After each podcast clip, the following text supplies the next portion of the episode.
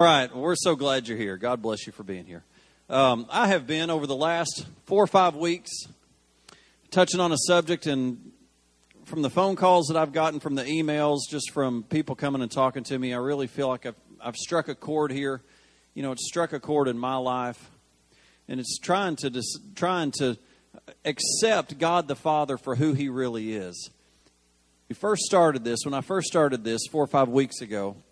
I ask you to do something, and I ask you to take all the images that you have of your Father or Father God and press the delete button and start all over because there's so many things in our life, whether it's growing up at school, whether it's our household, whether it's TV, and we talked about Homer Simpson and all these messed up views of Father Al Bundy. Uh, even leave it to Beaver. You know, don't we wish that things would start off great and we'd have a little bit of a hiccup midway, 15 minutes into our life, and then by the end, everything's fine again. Wouldn't that be nice? But that's not reality. And how, if your image of God is messed up, then your whole walk with God, your whole walk on this earth is going to be messed up. And we've seen over the last few weeks how our earthly father has an impact of how we see God the Father. And so many of us have grown up without a, a good relationship with our earthly father. And as we've been walking through this, so many have come up to me and said, you know, this is just this is just right where I am. And uh, I want to encourage you, you're not alone. But to end this series, I started praying about how to end it. I, I never felt like I could get a release to end it. And the Lord started showing me, you know, it says in Revelation 12 that Satan is, we've overcome Satan by the blood of the Lamb and by the word of the testimony. And you know what? We sing about the blood, we believe in the blood, but sometimes we need the testimony. And I have asked a, a good, good friend of mine, someone that I'm, I, I, just love him and his wife and their family so much. I've asked them, he's been teaching us Sunday school for about ever since I've been pastor, but even before that, he's been a part of Sunday school and in teaching and in pouring out into you. And I've just asked him, through his relationship with his father to come up and share this morning. So, would you please welcome Brother Burton Putman?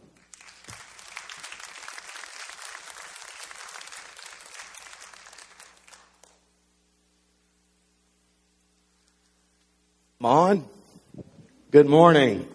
Well, I think we're I think we're blessed. Now, some of you may disagree, but Valentine's Day and snow. Could it get any better? Could it get any more romantic, gentlemen? You need to get home and uh, do something about that. If you've not already.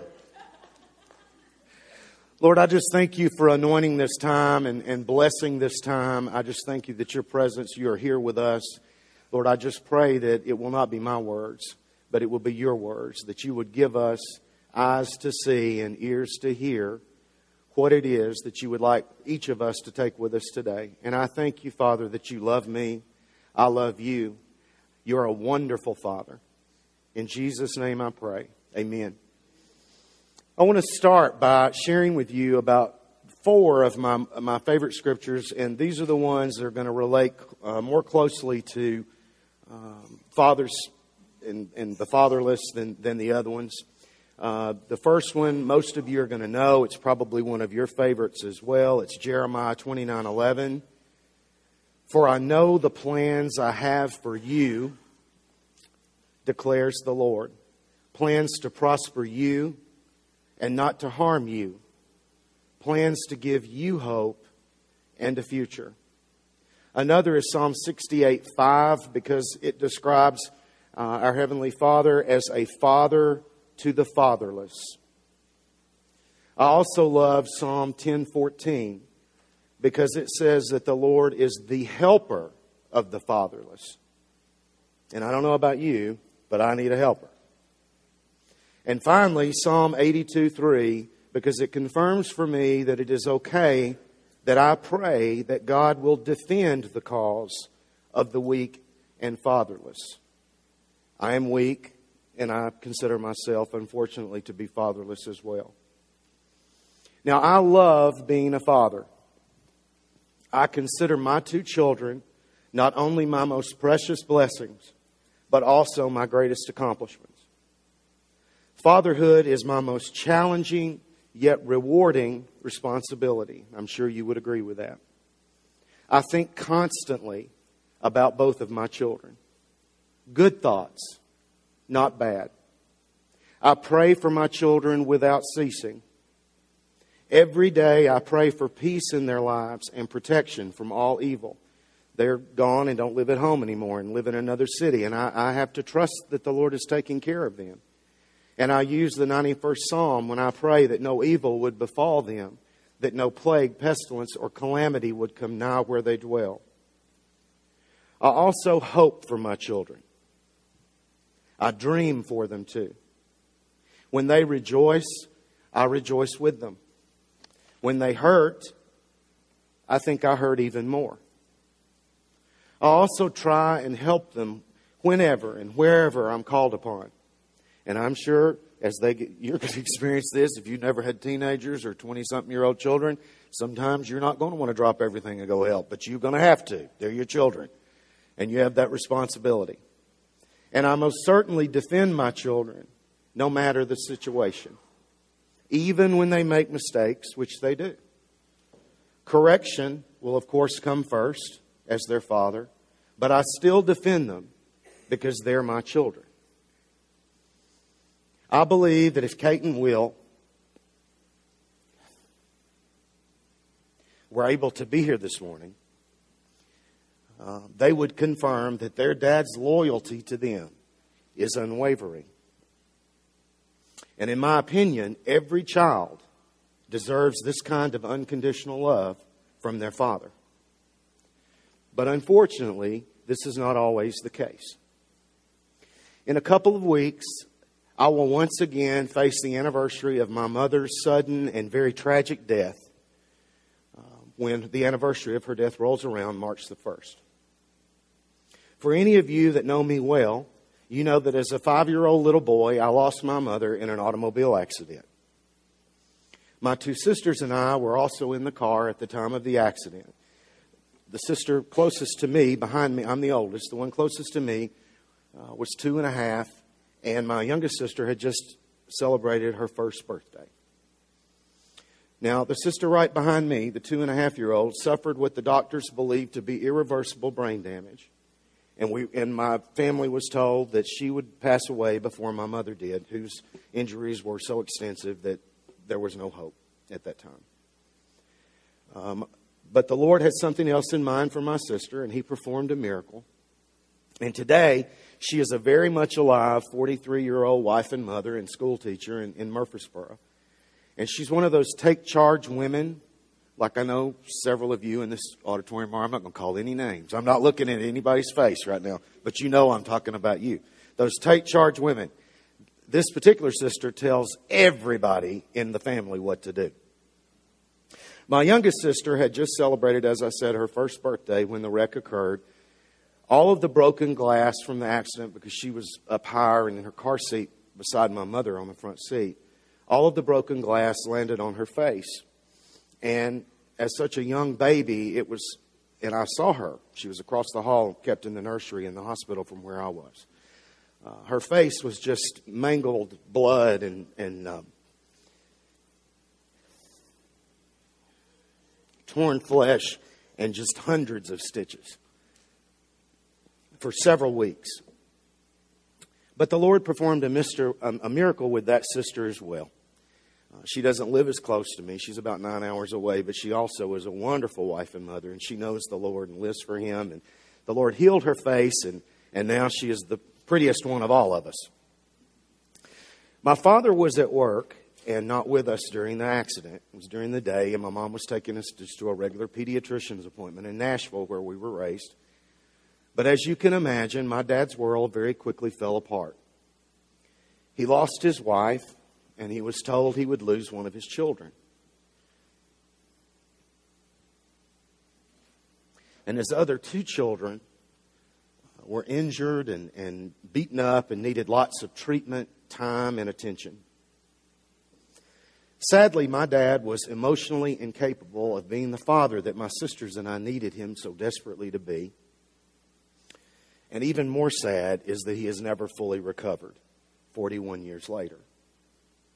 Years of uh, mental illness, problems with alcohol, and numerous broken relationships followed for my father. Sometimes as much as a year would go, go by before I would even see him. My dad remarried two months to the day after my mother was buried, and shortly after left my sisters and I with my stepmother to be raised. My father didn't attend ball games or school functions, and he wasn't there for things like prom pictures, important days in the lives of young people. He didn't know if I was happy or sad on any particular day of my life. I'd like to be able to tell you that when I grew older and left home, things got better for my dad and for the rest of us. But I can't do that. Both of my father's parents, my grandparents, who were extremely important in my life, died without my father speaking to them. My father still has one brother, my uncle, who lives in Atlanta with his family, uh, who I'm very close to, knows my family very well. But my father and his brother have had no relationship in many years. In fact, still today, my dad has no real relationship with any of his three children or now seven grandchildren. Now, I'm not here this morning to berate or judge my father. That is not my job. I just want you to understand that my dad and my sisters and I still suffer and still experience the same problems that we did that began when I was five years old. Time has not changed anything. My dad has allowed unforgiveness to rule his life. Unforgiveness toward everyone, including God. Unforgiveness is his banner. Unforgiveness destroys lives, destroys relationships. If this story sounds anything like your own, now you know you're not alone. Now you know that there's nothing wrong with just you. Growing up, I felt like it was just me that all these crazy things kept happening to, and that no one else could possibly understand how I felt. I spent most nights of my childhood in my basement bedroom, isolated from everyone else who were upstairs, either crying myself to sleep or so angry that I looked for something or someone to take my rage out on. I also felt guilty because I hated Father's Day. Everyone else always seemed to be so happy on that day.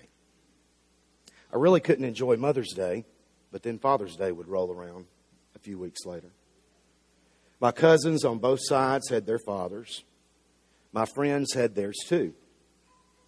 I always felt like I was standing outside one of those large picture windows, looking on the inside at everyone else having a good time on Father's Day. Now, of course, I love spending time with my own children on that day. They make me feel very special on that day and every day. But even though I have them, and I'll have grandchildren one day, as long as my father is alive, I suppose something will seem like it's missing. Even though I'll turn 47 later this year, on that day, a part of me still feels like I'm five. Now, if you have a wonderful earthly father, praise God. I believe that is a blessing that you should never take for granted. I believe that you should thank the Lord continuously for such a positive relationship with your father. In fact, I admire any of you that maintain that type of relationship. However, if you were abandoned by your father or if you in some way feel fatherless this morning, that's okay too. And I have great news for you. You may not have an earthly father that's with you this morning that you would like to be with, but you do have a heavenly father. And so do I. Our heavenly father thinks that you and me are special too. He created you and me with a plan and purpose in mind, just like He did anybody that grew up with a great dad. Your name and my name are engraved in the palm of his hand, just like theirs is. There's room at the cross for you, thank the Lord, and for me, just like there is for them. He thinks about you constantly, just like he thinks about me constantly. I believe that the Word assures us in many, many different ways and places that with every problem, there is a corresponding promise. If He is for us, what does it really matter who's against us? The Lord gave me life, knowing all along the suffering, the rejection, and the hurt that I would endure at the hands of someone that is supposed to love me unconditionally. He let me be born anyway, knowing all of that. He really must have great plans for me.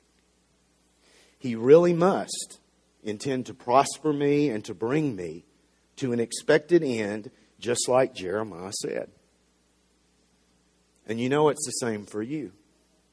No matter your history, no matter who's hurt you, and it may not be your father. You, have may, you may have had a wonderful earthly father. And that's, again, that's wonderful. My children do. Amen? but you could be struggling with some other hurt, some other relationship, someone else that broke your heart, someone else that was supposed to have loved you but didn't. No matter the hurt, no matter the history, our Lord's plans for you and me far outweigh all of that bad stuff. He gave you life just like He gave me life. Knowing every bad thing that you are going to have to go through, He still lets you be born. He must have some great plans for you too. Something only you can accomplish for Him. Now, some of you might be wondering, okay, what's the trick? What's the secret? How does how do I appear so hopeful and encouraged when you have just heard what I went through and really what I continue to endure on a daily basis? Well, it's not always been like this. It's taken a few years to get to this point. I couldn't have stood up here and told this story or written this story or even thought about these words several years ago because I didn't feel loved I looked for love in all the wrong places. For many, many years, I was angry at God for a long, long time. I may not have verbalized that. You may not have known that, or the people around me at that time. But trust me, it was in there. And He knew it. I questioned Him. I doubted Him. And I think the thing that was most obvious about me now, looking back, is I protected myself from new hurts by not allowing anyone to get too close. I believed that I could control who would or would not hurt me in the future by keeping all relationships at arm's length. Trust me, that is no way to live this life, and it is not a part of our Heavenly Father's plan for you or me. In Sunday school, Cindy and I have, have, been blessed to teach Sunday school in this class for a long, long time. And it's ever changing, it's ever evolving, and faces are new, and people get trained to serve, and they leave us, and it, we just rejoice. And then we get new faces to replace them. And it's, it's just been probably one of the best things that I've ever done for the Lord. But in Sunday school, we recently had a 17 week study called Getting Out of the Pit. And we recently learned that the definition of a pit for us believers is an early grave that Satan digs for you in hopes of burying you alive. I'm going to say that one more time, and hopefully you'll take it home with you. A pit is an early grave that Satan digs for you in hopes of burying you alive. Now, pits can be different things to different people. Pits can be addictions. Those are sometimes the most obvious to, to pick out. and you know the different things, you know, drugs and alcohol and sex and, and cigarettes and overeating, undereating, the, the possibility we could be here all day uh, talking about the different addictions. Pits can also involve anger, unforgiveness, hatred, and resentment. Some people feel right at home in pits of piety or religion when they reach a certain place and they think they've, you know, outran the troubles that the rest of us face. Only you and God know which of those pits or some other one that you prefer. Only I know, only God and I know. And maybe sometimes my Valentine knows, probably the, mo- the most obvious ones. Um, but that's between he and I. We also learned in our study that there are three ways of ending up in those pits. Number one, you can be pushed in by someone that's supposed to love you unconditionally. Number two, you can slip in by hanging out too close to the pit that you know is a danger for you, but it just feels a little bit more secure to get close to it. You don't intend on going in, but you like to dance around the edge. Watch your step. Thirdly, and probably most prevalent in my life, is just jumping in with both feet, doing what you want to do. You know, you know you shouldn't, but you do it anyway. This morning, I'll admit to you that you're looking not only at a former pit dweller, but also a pit jumper. Oh, yes, I was pushed in more times than I deserved, but I also slipped in on occasion by hanging out too close to the edge. But really, again, like I said, the one that was most prevalent for me was just doing it with both feet, just jumping in. But you know, one day I decided I was tired of pit dwelling. When you're in a pit, you can't stand up. You're all mired up. You start to sink. And possibly worst of all, when you're in a pit, you begin to lose your vision. And the word tells us that when a people lose their vision, Say it with me. They perish. I decided I didn't want to perish, but I felt like there were pieces of me that were already perishing. But the Lord is faithful. The Lord is faithful. It's also lonely down there in those pits. And as much as I tried to say that I didn't need anybody and I was totally independent and, you know, stay this far away and don't get close, I did need someone someone to walk this life with. I, need, I needed children to love me unconditionally so that I could love them as well unconditionally. I needed a whole lot more than what I thought I knew I needed. And I didn't want to be alone anymore. So the Lord revealed to me years ago, I still don't like the word. I don't like it when Pastor Paul teaches about the word. I don't like it when he talks about it on Father's Day, even, even though I'm telling you the same thing this morning. He knows that. We talk, we've talked in depth about that. Getting out of the pit for me and for you is going to begin with one thing forgiveness. Bottom line. I don't care who it is, I don't care what the hurt has been. You can either choose to forgive and get on with it, or be let unforgiveness be your banner, and let the same thing keep happening to you over and over and over again. For a long time, I chose the latter. Today, I have to make, make a conscious effort every day to forgive someone. Don't you? Someone's going to make you mad, cut you off, not show up when they said they were going to show up. That's a big one for me, by the way. If you want to, if you want to get close to me, show, do what you say you're going to do. I'm just kidding. I'm really not. Just kidding. Amen to those that know me. Um, even if they're still hurting us, we must be like Joseph in, with his brothers in the 50th chapter of Genesis when he said, You intended to harm me, but God intended it for good to accomplish what is now being done.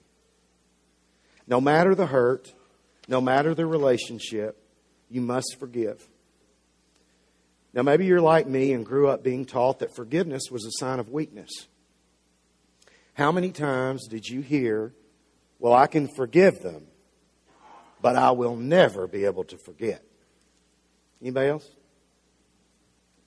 The word forgive, according to Daniel Webster, means to pardon, to absolve, to give up resentment of. I like this one. To grant relief from. If we've not forgotten, then we've not forgiven.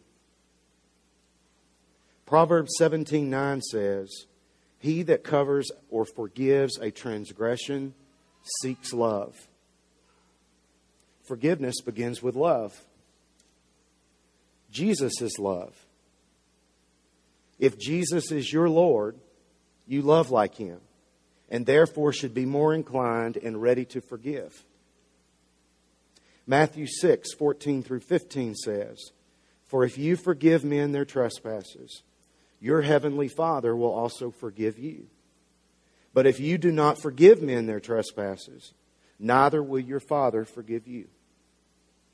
It's pretty clear.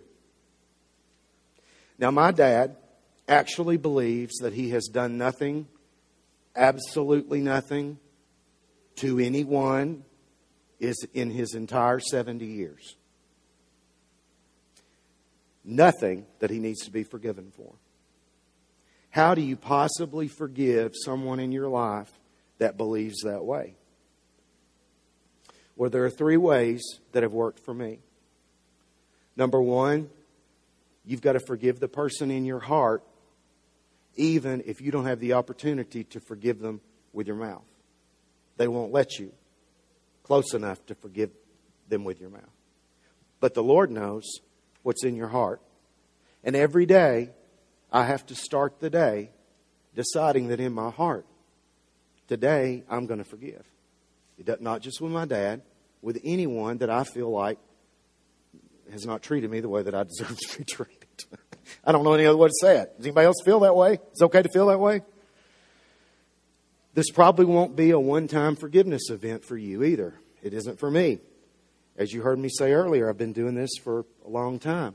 Should have been doing it for 41 years, but didn't know, that, didn't know how to do it. Every time those old memories creep back in your head, you have to forgive in your heart all over again. Preparing for today, Satan wanted to destroy my testimony by bringing up all those old, horrible, ugly memories that I have neatly packed away in the trunk in my mind that I only open up and share with people that I choose to share them with. This time I had no choice.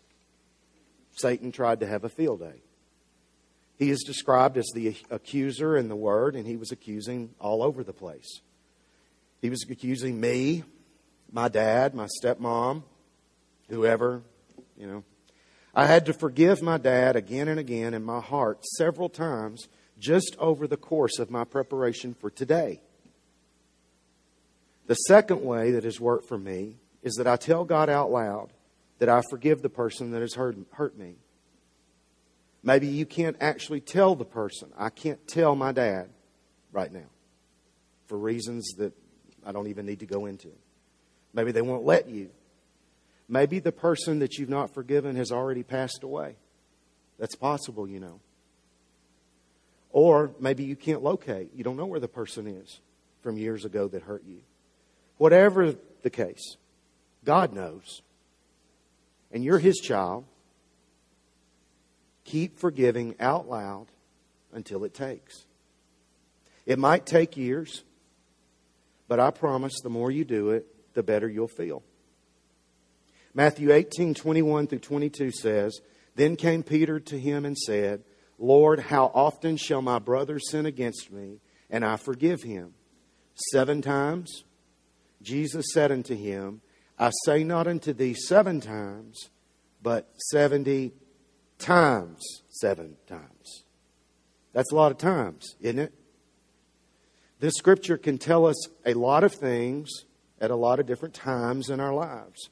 But for today, I think Jesus is telling us and warning us that the people that should love us unconditionally, the ones that are supposed to be closest to us, are going to hurt us and are going to disappoint us multiple times throughout the course of our lives. Over and over again.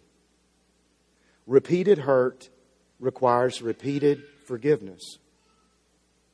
The third and final way, and probably my favorite way, that the Lord has helped me forgive my dad is when I use Jesus' example and I pray Father, forgive them, for they know not what they do. Lord, forgive my dad. He just doesn't get it yet. He just can't see it yet. I cannot change him, but I know you can. Forgive him, Lord. Remember, forgiveness is not for the person who caused the pain.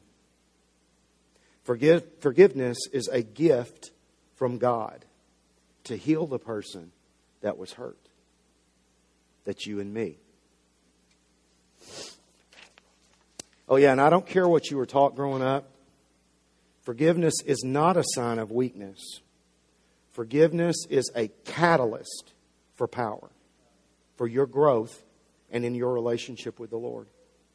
One great thought that I'd like to take with you, that I'd like for you to take with you today, is if God brought you to it, He will bring you through it. No matter the it, no matter the hurt, no matter the relationship, man, no man, no man can thwart or change or alter God's plan for you. Now, when we were having our study about the pit, we kind of had our, our power verse, our power scriptures. Uh, the ones that we, we start, we read it at the beginning, we studied it and came to know it throughout the 17 weeks, and at the end, it was our success scripture. And it's in the 40th chapter of Psalm. I encourage you, if you don't write anything else down, write this site down and go back and spend some time with the Lord in this scripture. Psalm 40, verses 1 through 3. I waited patiently for the Lord. He turned to me and he heard my cry. He lifted me out of the slimy pit, out of the mud and the mire.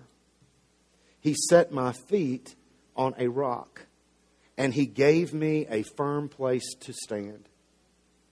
He put a new song in my mouth, a hymn of praise to our God. Many will see and fear and put their trust in the Lord.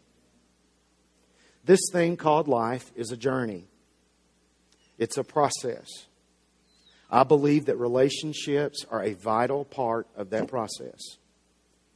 I believe that forgiveness within those relationships even takes that process a step further, a, another level, if you will. Three levels of process for you. We must learn to take our eyes off the hurts of what we've gone through and fix them instead on Him, the author and the finisher of our faith. I sang a song here several years ago, right here, um, called The Prodigal's Dad. And it was probably one of the most my most favorite songs that I got to sing, not because of me or anything I could do, but the words, the, the words that the writer gave me to share. There's a line in that song where the prodigal's dad references returning to the rooftop each day to pray that his son would return home. He didn't go once and pray. He went each day, every day, until his son came home. That's what we've got to do. Wherever the hurt is, whoever the hurt is, wherever they are, if you know where they are, if they're not here, whatever it is, you've got to go each day and talk to your heavenly Father about the situation and let Him bring to pass what He chooses to bring to pass. I covet your continued prayers for, for me and my dad. Um, my dad, like I said, will be 70 this year, and um, he is remarried again and lives in Florida. And um, uh, his name is Lee. And anytime that, that you that the Lord puts that name on your mind, I wish you would remember that that's my dad, and that he needs your prayer. Um, I will continue to go to my own rooftop for him, not just him, but the other people in my life. I encourage you to do the same. Uh, I appreciate the opportunity to, to share my story a second time. It was, it was easier the second time The Pastor told me he thought it might be harder the second time. It was easier the second time. Um, but I believe, not just for me and for my family, but for each one that's here today, with our God, nothing is impossible. No relationship is beyond healing, beyond restoration. Uh, there's always time. I, I believe that. There's always time. And I believe that for you. Thank you for your attention. I'd like to give a shout out to my dear friends who, who don't call this their church home, but came out on this snowy day to support me. It's nice to know that they love me, and um, uh, you guys uh, uh make me proud that you're my church family. And I thank you for, again, the opportunity to tell my story. Thank you. Thank you, buddy. Thank you.